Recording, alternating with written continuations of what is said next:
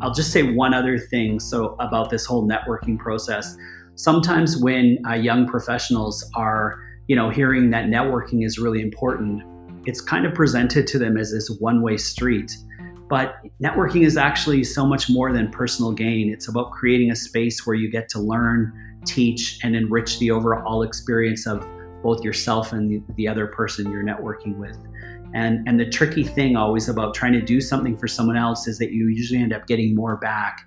And so networking is all about you never know how or where in this musical chairs game of life we're all going to be. An important Rolodex is, is key to all of our lives.